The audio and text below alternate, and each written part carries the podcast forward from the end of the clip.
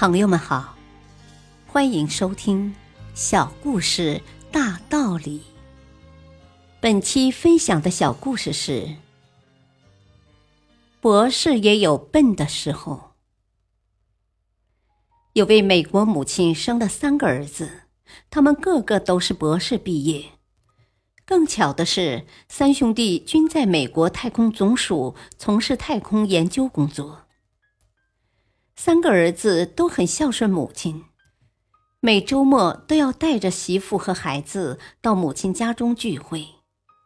有一天，大家吃罢晚餐，母亲把餐桌清理干净后，三个博士坐在餐桌旁，一边喝着咖啡，一边讨论着登陆月球和建立太空站的问题。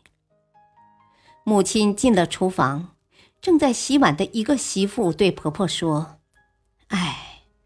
他们兄弟三人谈论的都是我们想象不到的事情，一点儿也听不懂。和这三个大博士比起来，感觉自己真是笨呢。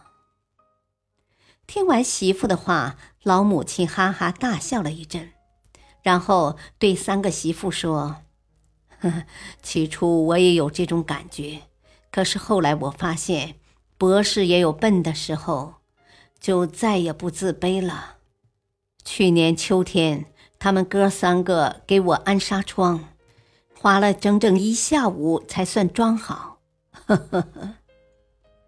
听完婆婆的话，三个媳妇一下子恢复了自信，厨房里笑声一片。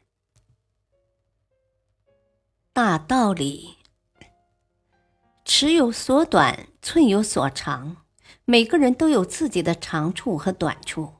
千万不要因为自己在某些方面不如别人成功，就轻易的否定自己，更不要被别人所表现出来的惊人能力所吓倒，产生自卑心理。